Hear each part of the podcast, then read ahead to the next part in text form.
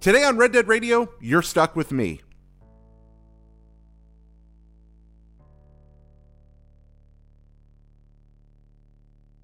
Hey friends, Red Dead Radio is produced in partnership with US Gamer. That's right, US Gamer, who produce fantastic articles, materials, at all, etc. about video games in general and Red Dead Redemption in particular. Go to usgamer.net or follow them on all ye old social feeds at usgamernet. You can find this, that, and the other about the world of games, some of the best written material in all the industry. They're partners with us. We're proud to work with them. We're happy to be a part of what they do. And in particular, check out their wonderful guides because they have some pretty fantastic guides on how to find all kinds of hidden stuff in Red Dead. Trying to figure out how to find the last of those dream catchers. Just want to figure out where that next secret creepy cabin is. USGamer.net guides. That's the place to go. Thanks a lot. Hi, friends. Welcome to Red Dead Radio, the Red Dead Redemption podcast. I'm your host, Jared Petty. Normally, we'd go straight to the Wild Wild guest, but today, for this special short episode, it's just me. Why? Well, today we're talking about hey, guess what? Red Dead Redemption Online Beta is out right now, today, and I wanted to make sure that I, I gave these very first early impressions because I know you're excited about it. Came right after Thanksgiving, dropped into our laps. It's only available at this point to folks who have the Ultimate Edition, but it's rolling out to larger and larger crowds this week. This impression is very early. It's just based on my first couple of hours with it, and I wanted to give you my thoughts. Uh, hey, guess what? Big surprise here. I like it. Yeah, no big surprise there at all. Uh, we, we, Rockstar has a, a, pretty good idea how to run a large online game after several years with GTA 5, and they've launched Red Dead with modest but interesting and, and very engaging parameters built around it. So quickly, just a short breakdown. First off, uh, it, it, starts with a sort of single player, multiplayer campaign hybrid. There's a story to the online mode. Uh, it, you're brought into uh, a situation where you're helping someone out with something, and gradually that unfolds into all the things that we expected getting the horse, naming the horse and the horses, the stable, the camp life, all the stuff that we kind of speculated was going to be there based on what was in the single player mode and what had been revealed beforehand. It's there and it's it's wrapped up in a sort of hey, somebody needs your help. I'm not going to spoil the story, don't worry. But somebody needs your help with something. You're going to move in, you've got a benefit factor. Uh, let's jump into a few of the details here. First off, the character creator. I like it. Um, it it's set in a jailhouse. Uh, you're being walked in and in uh, uh, and I believe leg irons. I think they're at the beginning, and you're kind of a shadowy figure. Uh, you've got a lot of Rockstar options for for creating your character face, and a lot of fine tuning options, which I really appreciate. Very much like the GTA 5 character creator, uh, a lot of the options you end up going through are, are pretty rough and realistic, and that's what they go for. I, I think that's that's kind of been a characteristic of their online character creator. So it, it's it's easy to create people who look like they've been through a lot, which is what I leaned into. I always, uh, when given the option, lean toward playing female characters. So uh, I created a woman and and was really impressed by the ability to kind of tweak this, that, and the other without having to spend an hour in the character creator. I got someone who looked like I wanted them to. Uh, so if you uh, are riding across the plains and you encounter Annie Oakley, that could be me. Uh, then straight into the story. Within minutes, you're on a horse, you're armed, you're fighting bandits, you're learning the basics, and then you lean into the meat of the game, which is ultimately, uh, no surprise here, an experience and resource loop. There are two kinds of, uh, financial resources cash and gold. Uh, cash is used to acquire items, weapons, upgrades. Gold is used to jump ahead of the uh, the gates, the, the level gates that they put on things. It lets you jump ahead and grab things you couldn't otherwise normally acquire, things that you couldn't afford. Gold is uh, acquired sort of like experience, so it acts as a second currency. And I expect that that's going to be one of the places that they eventually lean in on the financial side of things is, is stuff for gold purchases. Uh, options for clothing at the very beginning are limited but adequate, and uh, certainly enough that you can feel distinctive and don't look just like everybody else. Uh, I started out in Great Plains. Uh, I have heard from talking with other people who are playing right now that that is not necessarily the default. And after going through about the first hour or so, the world really opens up and you've got a lot of options. It's very much the Disneyland approach to online game design that they went for in GTA 5. And what I mean by that is think of the world of Red Dead Online as a big theme park uh, a place where you're walking through and there's constantly something amusing to stop and see. There are street performers and the people in the costumes and all the little things you can pop into here and there and distractions and stuff you can run towards. Just always an entertainment, some spectacle to see, some activity to engage in in free roam and a lot of other customers walking around there with you in what they call free roam mode. And then scattered everywhere activities you can leap into that create instanced moments. Uh, mostly what I've been fooling around with in that so far is the combat, uh, which I've really enjoyed. Um, it's mostly positioning style combat. I, like the fact I hadn't thought about the fact that that some of the cityscapes that were created for the game that, that seemed intricately detailed and underutilized, perhaps in the story, except as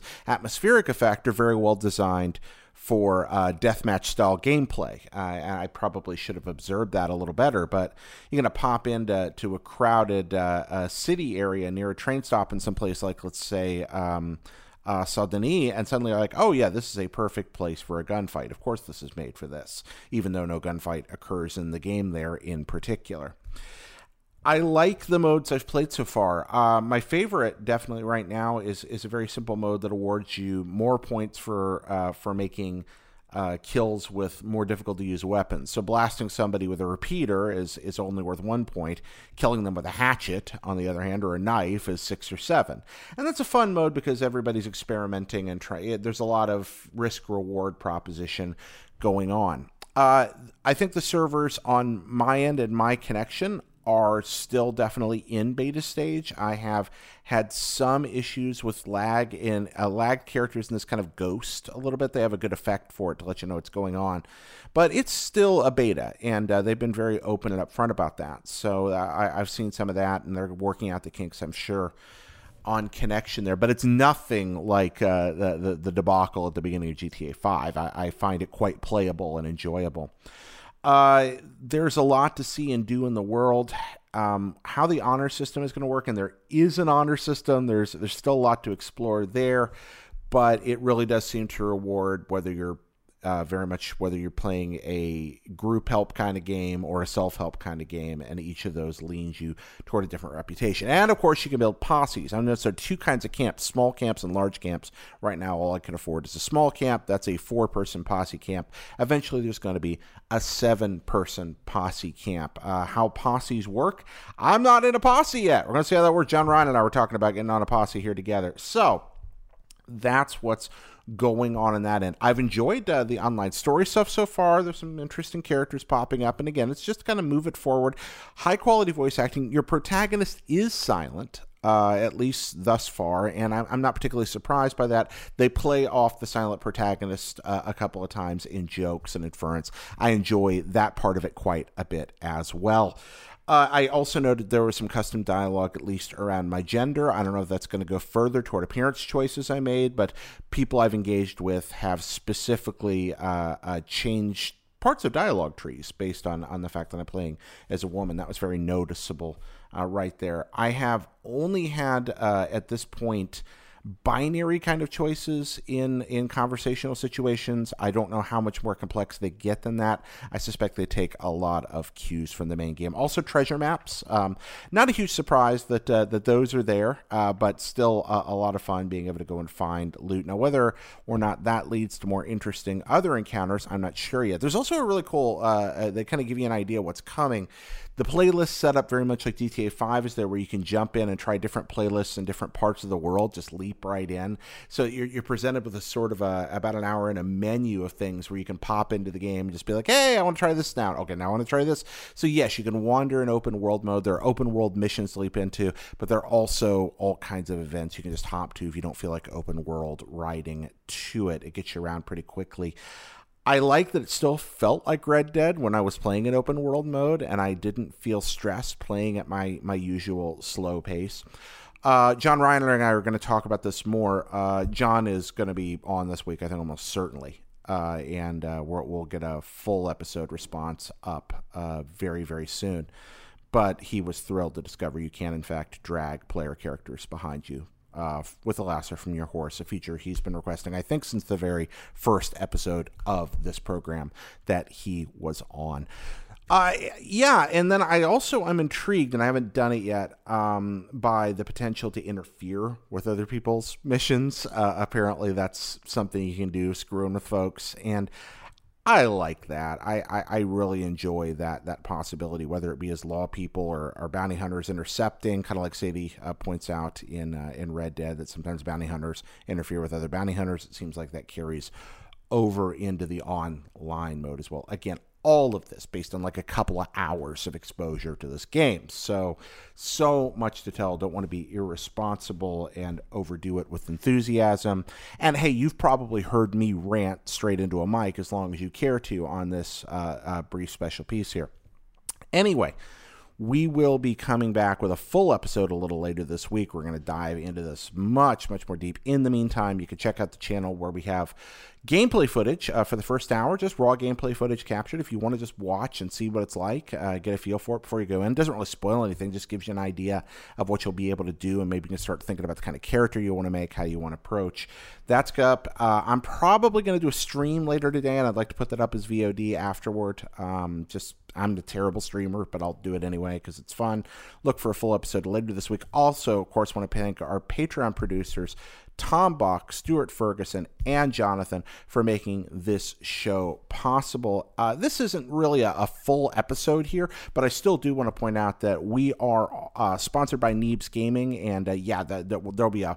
We can tell you more about Neebs in the full episode, but the fact of the matter is, Neebs does really great, really funny machinima on their YouTube channel, youtube.com/slash Neebs Gaming. That's N E E B S.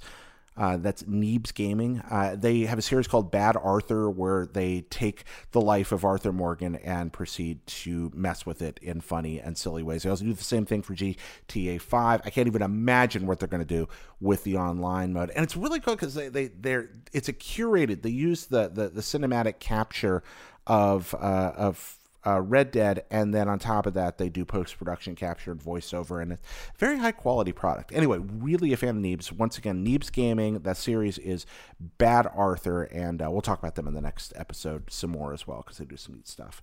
Friends, thank you for watching and listening. Uh, you can always reach us at mail at reddeadradio.com. That's mail at reddeadradio.com. We are a Patreon supported uh, podcast uh, and show. And uh, if you want to support that, uh, you can go to reddeadradio.com. That's my Patreon. Drop us a few bucks, gain access to an exclusive show, Am I Boring You Yet? Uh, as well as some other fun things. Uh, yeah, I have a show called Am I Boring You Yet? which is is behind that, that old Patreon wall. Also, if you like the stuff I make, you can head on over to. Um, uh, Hop Blip and a Jump, youtube.com slash Hop Blip and a Jump. New episode of that coming out this week. Uh, and uh, that's a sort of a documentary series I do about video games and everything you love about them is connected. There's a new episode up right now, Pockets Full of Soup. Uh, that's Pockets Full of Soup with Brian Altano talking about fatherhood. That is a uh, audio only podcast I do. You can find that on uh, Apple Podcasts or on iTunes. Pockets Full of Soup, the show about the people that we're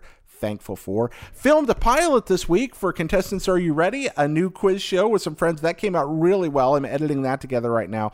More about that soon, but keep an eye on youtube.com slash hoplip and a jump for that, the channel where you're probably watching this. And uh, finally, hey, thanks to our friends at US Gamer. As always, uh, I'll see you next time.